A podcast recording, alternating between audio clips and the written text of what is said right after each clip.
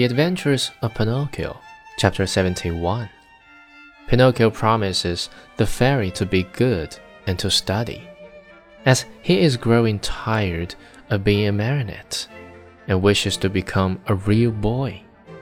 If Pinocchio cried much longer, the little woman thought he would melt away, so she finally admitted that she was the little fairy with azure hair.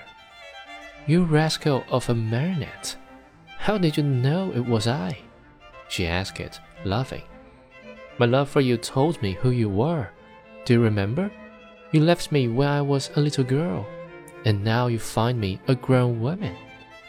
I am so old. I could almost be your mother.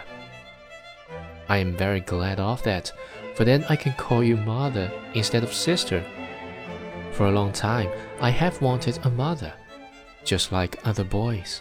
And how did you grow so quickly? That's a secret. Tell it to me. I also want to grow a little. Look at me. I have never grown higher than a penny's worth of cheese. But you can't grow," answered the fairy. "Why not?" "Because marionettes never grow. They are born marionettes. They leave marionettes and they die marionettes." "Oh, I'm tired of always being a marionette," cries Pinocchio disgustedly. "It's about time for me to grow into a man as everyone else does. And you will if you deserve it." "Really? What can I do to deserve it?" "It's a very simple matter. Try to act like a well-behaved child." "Don't you think I do? Far from it.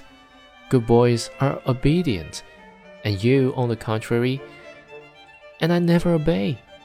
Good boys love study and work, but you, and I, on the contrary, am a lazy fellow and a tramp all year round.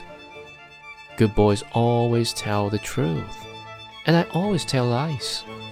Good boys go gladly to school, and I get sick if I go to school. From now on, I'll be different. Do you promise?"